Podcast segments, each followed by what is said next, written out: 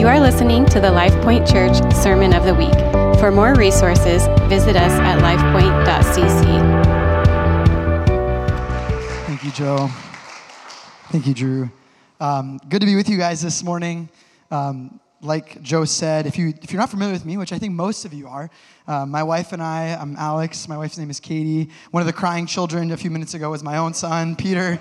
So she's, I think, downstairs uh, nursing him. Hopefully, he gets a little bit uh, more happy uh, as a result. But um, my wife and I, we serve here as the Alpha pastors, Alpha directors for, um, for Chi Alpha. Our heartbeat is for the campus and for university students. And so um, we are we feel like a piece of us is missing because this little section over here is not as full as it normally is, and uh, most of those university students are not back.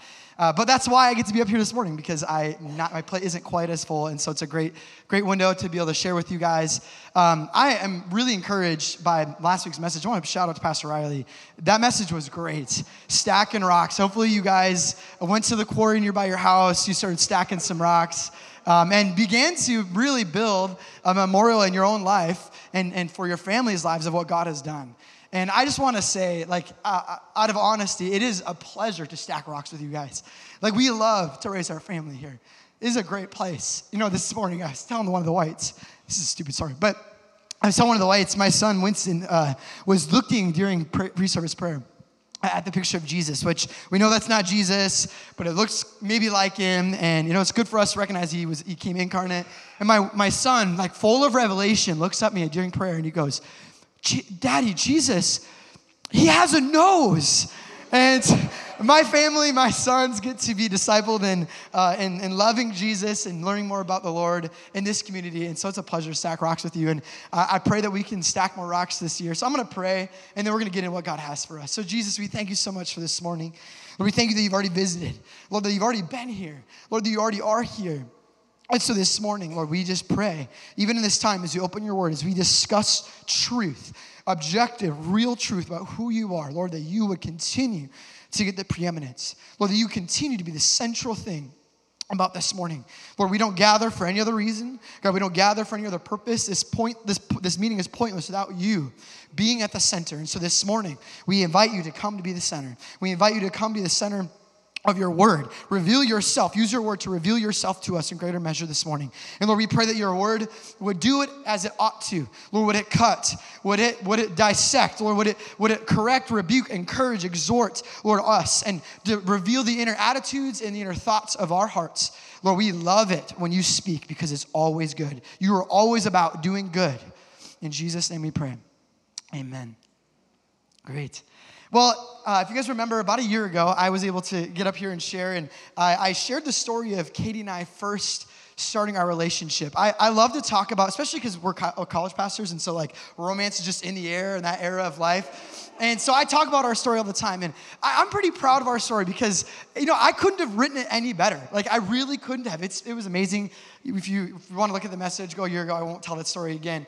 Um, but Katie and I, we started dating about a year after we graduated college, and um, while we were dating, we, we discovered earlier on that um, I had cousins that were moving from, from Minnesota to Egypt, and Katie had cousins that were moving as well at the exact same time, within a week of each other, to do almost the exact same thing from Tanzania to Egypt.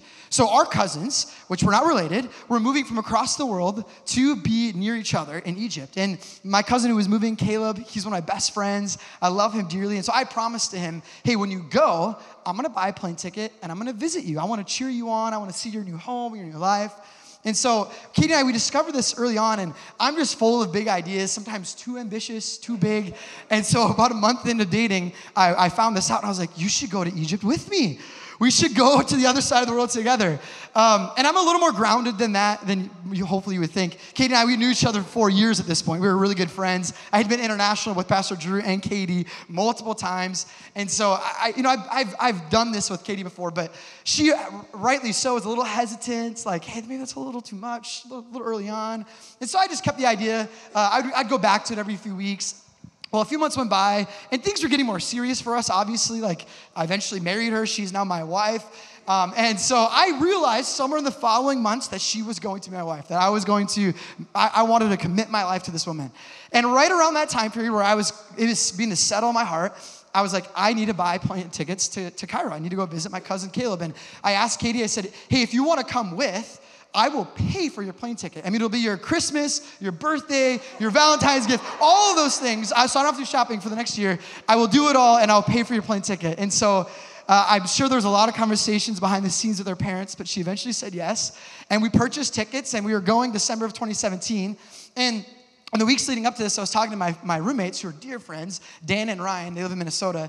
And uh, they were saying, they were talking to me about kind of where we're at in our relationship. And they're like, well, you're going to propose in Egypt, right? Like, you'd be, you'd be foolish not to. You're going to propose while you're there. And at first, I was like, I don't know. Like, I kind of want to be around family. And it's just not what I quite envisioned, you know, the desert.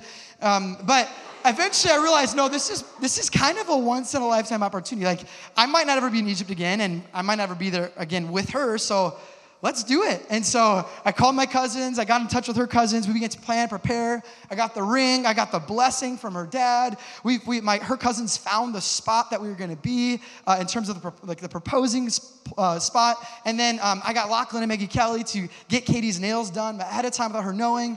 And my cousins, they were all on board with getting the logistics work out. And so we went to Egypt. We were there. It was a phenomenal. Like it was the not only because we got engaged on this trip, but it was the best trip of my life. I mean, it was so fun and so good to see my cousins and her cousins in the context in which they're giving their lives to.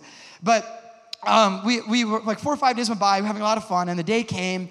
And if anyone, for you men who are married and you proposed, uh, you know the feeling on the way the morning you wake up on the day you're proposed. Like, you know, you feel so excited, but you also feel like you're gonna vomit. And so the whole day, I was holding back vomit, and we had this huge meal the night before called kosheri, which is basically just like spicy SpaghettiOs. So it was coming up all day, and uh, we were getting prepared and we made our way to the spot and katie's cousins found this place it's called the Mena House hotel it was started by the british when the egyptians uh, or the, egypt was a part of the british empire and uh, it's beautiful. It's full of waterworks, and it's just this massive grand hotel. And because we're Westerners, we could just kind of walk in and not say anything, so we did. And we walked in, we hung out there, and we got drinks, cappuccinos, Coca Colas. Everything was really cheap there. And the, t- the time came for, for me to make my move. And so we began to move towards what is very fitting, if you know my first name, to the Churchill Gardens. We began to work, work our way towards the Churchill Gardens, and um, I, I was able to kind of peel Katie off from the group. I pulled her off to the side, and in that moment, everyone kind of ran to their, their positions and their places. And I got down, I grabbed her hands, I, I, I, I you know, I confessed my love to this woman. I, I, I got down on one knee. I was gonna reenact it this morning because I actually have Katie's ring in a box right now, uh, but she's not here right now, so we're not gonna do this. But you know, I got down on one knee and I, I asked with this this ring, I said, you know, Katie, would you be my wife? Would you marry me? And in that moment, right, I'm like, I'm ready to go all in on this relationship. And this actually happened. You can put up the picture uh, if you want, Abigail. That's the, that's the Great Pyramid of Giza right behind me. And there's Katie and I. We just are freshly engaged. I have a few less lines in my forehead then. Um, but that's us. We really did do it in the shadow of the Great Pyramids. I mean, it was crazy. It was an amazing experience. I, I like I said, I can never, ever write my own story in the way that it's come about. The Lord has just been that good. And that day, right, was wasn't. I mean, it was it was tremendous. It was beautiful, and obviously everything that I said I was going to do on that day was officialized at this altar, like six months later. But that day wasn't. It wasn't me getting a new accessory, right? Getting engaged isn't me getting a new board game expansion or getting a new outfit. Getting a spouse is something far more than that. Because on that day, when I got down on one knee, what was I there to do? With my with my words with my body posture with my with this very valuable very beautiful ring i was pledging my life to this woman. I was saying okay i am done living as alex rosinger alone and i'm ready to give my life to this beautiful woman. And that is marriage. That's the covenant of marriage. That is the experience where we dedicate our lives we covenant ourselves to this other person and for those of us who are happily married, you know this, right? It becomes less about me, less about my plans and my dreams and what I want to do with my money and my life. And it switches. The, the I, the me and me dies. And it's replaced with what do we want to do? What are our plans? What are our dreams? What should we do with our money? The me and me died and was replaced with something far more beautiful it was replaced with we. And that is an objectively good thing. Marriage, even if you, if you don't get married, that's fine. There's an amazing life for you, but marriage is a created institution by God, and it's an objectively good thing. We get to experience intimacy and vulnerability and companionship and this life being laid out for another. It's a good thing that the I dies, that the me dies, and the we takes its spot. And this picture of man and woman getting married, the I dying, and the being replaced with the we is almost, almost a perfect example and replica of what it's like when we give our lives to Jesus. Is it not? This is a core fundamental truth about following Christ, giving our lives to Jesus. When we choose to surrender our lives to Christ, we choose death to the self. We choose to say, it's no longer about me. Instead, this is cheesy, you can write it down. It's about He. Or if you're praying and you're, you're praying this prayer, it's no longer about me, Lord, it's about Thee. The life orientation that we have around ourselves now switches to someone else. And it no longer becomes my plans and my money and my desires, but Lord, it's, Lord, what do you, what do you want to do with the money that you gave me? Lord, what do you want to do with the life that you've privileged me with? Lord, what do you, what do you love? What are your desires? What burns on your heart? Because that matters far more. And again, I mean, this is objectively good. We gain a precious Lord, a, a faithful friend we gain something so tremendous in the death of me being replaced with the He. It is good. But here's the thing this is why it's a, almost a perfect replica. We don't just gain a faithful companion, we gain a Lord. He is Lord. Jesus, when we give our lives to Jesus, that's actually, I mean, crazy enough, that's actually what we're doing. He actually is the Lord of our life. This is fundamental. If you haven't, if you've been a part of Christianity for a while, you've been coming to church for a while, no one's told you that. When you choose to follow Jesus, you have died to your life, and now Christ is the center. That is a core tenet. I mean, that's what following Jesus is about. Jesus says, pick up your cross and follow me. That's what we ought to do. It's a fundamental way of Christian living. But here's what is I've noticed is very difficult to live it out. It's really hard. If I'm honest, it's difficult for me. I've known, I've, I've, I'm 29 years old, I'm not that old, but I've been following Jesus sometimes better than other times, since I was five years old, right? So 24 years, I've known this core truth that Jesus is Lord, and I'm not very good at it yet. It's difficult for me. And there's this moment when we're gonna open up God's word here in a second, where I, this last semester, I was feeling overwhelmed. We were in the Chi Alpha season, which students understand the semester well. It's you rush, rush, rush, you work, work, work. Students, they, I don't study, but they study, study, study. Right? We're getting all these things done. So much is packed into 16 weeks. And then for me as well, you know, I'm, I'm not just doing Chi Alpha. I, I have a marriage. I love my wife more than I love Chi Alpha. I love my kids. And I, there's all these things going on. I have a household to run. And so I remember it was a Tuesday, Tuesday afternoon, and I was getting ready to share the next night at Chi Alpha Rally, which is our large group gatherings. And I, I began to pray and complain. And I, I, began to tell the Lord all the ways I was feeling, all the burdens I was holding on to, how I felt like I had too much to, going on. And, and, and then, the, you know, I love to share. It's a privilege to share, to be up here like this. I mean, it's, it's a gift, but it's a, it's a weighty thing in some ways. So I began to just like confess to the Lord all these things. And then he brought me to where I want us to go this morning in this time. Brought me to Colossians chapter 3. And we're going to read this together. He brought me to Colossians chapter 3. Colossians is one of my favorite books in the New Testament.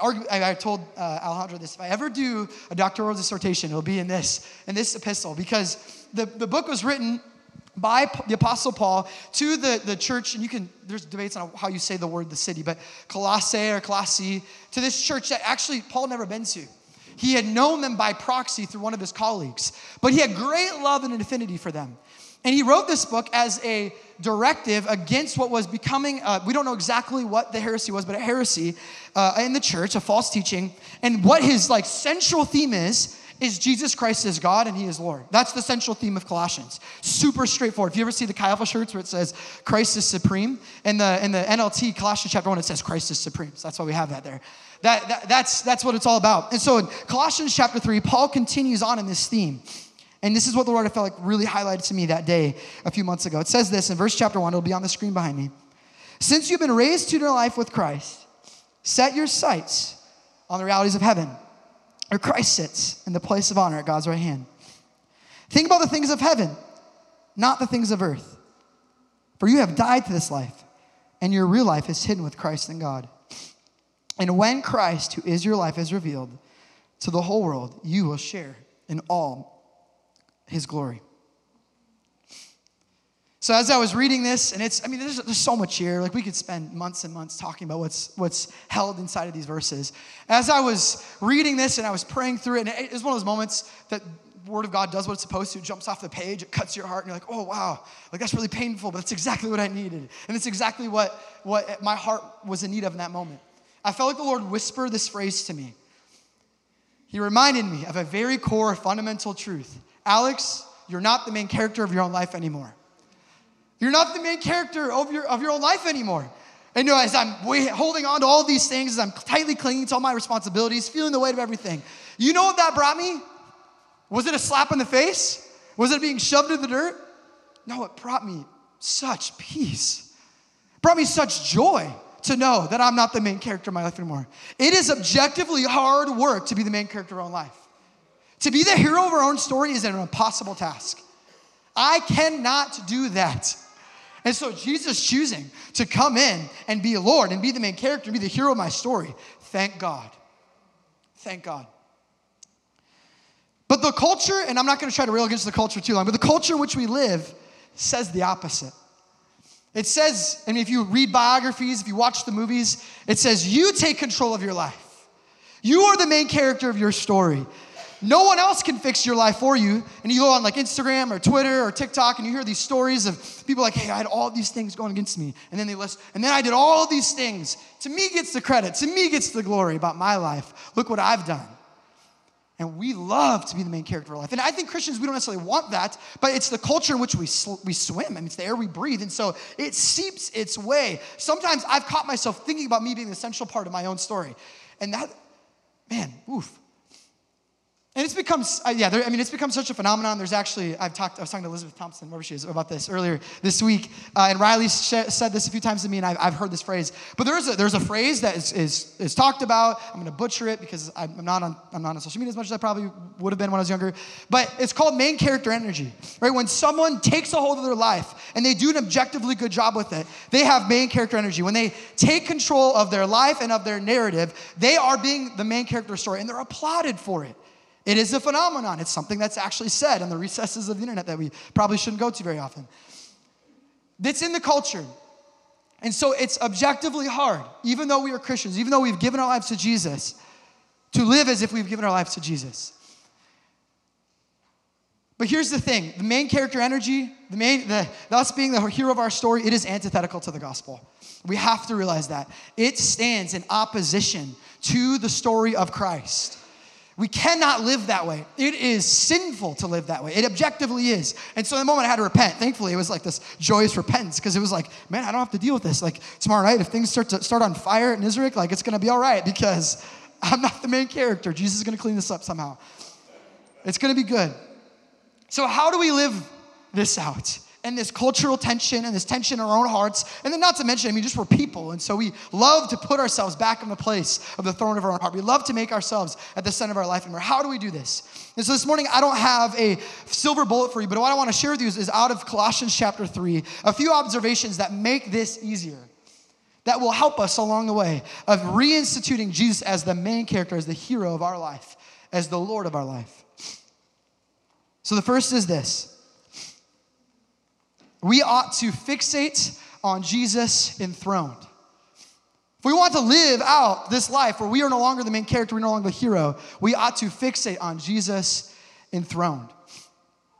Uh, as Dr. Gladstone, who's been here and he's a friend of our church, says often, and Dr. Hubing as well, uh, we often discount the ascension of Christ. But Jesus came, I mean, his life, his, his birth, his life, his death, his burial, his resurrection. I mean, that's what we think of the good news. But the good news doesn't stop there. A few weeks after he began to appear to people, he ascended into heaven.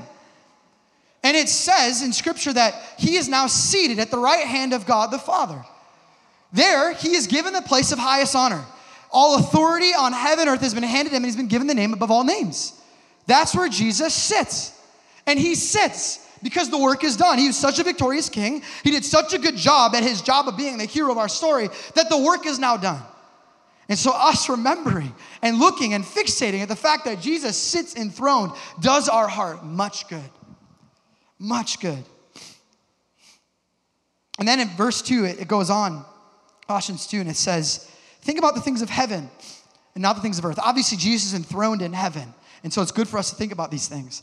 But I, I, as I was kind of like parsing this through what this means for our own life, I think that phrase sometimes is hard to understand. Think about things of heaven, not of earth. We think about things of earth all the time. And in other passages or other translations, they set your mind on things of heaven, not on things of earth. But the reality is, we set our mind to like, you know, I, I, have to discipline and train my children. I have to set my mind to that. I have to think about how I'm going to pay the bills. I have to think about fixing my car or, or going to work in the morning. I have to think about these things. The King James Version, I, I think, gives us a much better measuring rod. It says, set your affections on the things above. Set your affections on things above. Because all of these things we set our mind to in life are not necessarily bad. Jesus was a carpenter. I'm sure he set his mind on building a table or a house once in a while. But his affections were not left there. He set his affections on things above. I remember, uh, again, I, I, share out of this context because I talk to college students a lot, but uh, there was a time, if you, uh, there was a time where I was fixating on my pain and my own self sorriness too much when I was in college. If you look at the, uh, this is by God's grace, this is by God's design. If you look at my, my dating history in college, it's just a list of swing and misses, right? Just like swing and a miss, swing and a miss, swing and a miss. I mean, like, I didn't have a girlfriend in college, thankfully, because God knew and was storing up what was objectively better for me, right? Because I married Katie a year after. But there was one time where I, got, I it was a swing and a miss, just got shut down. And I was doing what most guys do, bummed out, pity party for myself, telling my roommates, this is probably not what most guys do, but I was calling my mom, right? I was calling my dad. I was telling them just like how I felt. And my dad something to, said something to me that was like so fitting, like what a good dad ought to say. He just told me, you know, I was probably like a few days into this. He's just like, Alex, either you trust God or you don't. Either you trust God or you don't. And, and, and I mean, either I fixate on my pain fixate on me just being sorry for myself and my emotions, or I churn and I trust God and I fixate on the fact that He's worthy of being trusted because He's ascended, because He sits on the throne. And so, me fixating on my thought, my, my thoughts and my affections on where Jesus is, rather than some failed romantic relationship, is objectively better, and it helps reinstitute Him as the main character of my life. It's far easier to live life with our thoughts and our affections fixated on Jesus enthroned. And this is why worship is really good for us. Um, if you, I was thinking about how to like describe why I think this is so good. If you guys were here on Friday night, we, we had an amazing service to close out the week of prayer, and we sang a song, Alleluia, which is one of my favorite songs. And the bridge goes, and all the angels cry out, Holy, holy is Lord God. And all the earth replies, Holy are you. And what my mind kind of goes to is if you've been to a Cyclones game, a football game or a, uh, or a basketball game, right? The, the, the stadium divides itself in the half, and the, the team's in the center, and we're, we're cheering them on. And one half of us will yell, Cyclone, and the other half will yell, power, right? So we get all we get all amped and we're celebrating our team and we're getting excited. Well, the picture that's presented in Alleluia, that song, and what's represented in Revelation 4 and Revelation 5 is exactly what's happening. There's this, well, I mean, man, you think about the throne, right? You got the throne where, where, where Christ sits and you have these, these, these, these beings all day long shouting, Holy, holy, holy. And these elders taking off their thrones and throwing it before God Himself. And then there's, there's just tens of thousands upon tens of thousands, right? So tens of millions of angels that are gathered around singing, Holy are you, Lord. And then the earth is replying back the same thing. All of creation is replying back the same thing. We're chanting and we're celebrating Jesus enthroned right at the center of everything. And so when we worship, we're joining in on that chorus. We're joining in on what's already happening in heaven. We're actually, I think we're inviting heaven in a little early because we get to join in on that's why it feels so good to do that. That's why it feels so right. It's in line with our design. And it's setting our lives and our, our affections on Jesus enthroned right at the center. This is why worship is really good for us. So do it here, do it at home, do it in your car, do it when you're mad, do it when you're sad. Uh, secondly, out of this passage, I want to share with you guys um, in, in verse 3, it says, For you die to this life, and your life is hidden with Christ in God. So, what ought we do? We need to stay dead and stay hidden. We need to stay dead and stay hidden. If you didn't know, we talked about this at the beginning, but you have died to this life when you give your life to Jesus. Giving your life to Jesus means, yes, I surrender. I surrender my life, but it means the death of something. It means the death of me. It means the death of this life that I choose on my own. So we have died to this Christ, to this life. And in this dead life, what do we end up doing? We are now found hidden in Christ. We die to be hidden. And I was trying to understand what the word hidden means here. Like, okay, like, how can I explain this? How can I express this? And um, there's a lot of debates on what it fully means. But what brought, was brought to my mind right away is when I think of something being hidden, what do we hide? What is the parable that's hidden in the field? Treasure. What is hidden? Treasure. So when we die to this life, we are now hidden like treasure in Christ. I mean, that communicates so many things. It communicates that the value that Christ puts on us. I mean, even the whole story of the parable of the treasure in the field is that Christ valued us enough to sell everything. So, we being hidden in Christ shows that we are valued by Christ. In that place of death, now being hidden in Christ, we are very valued, highly valued.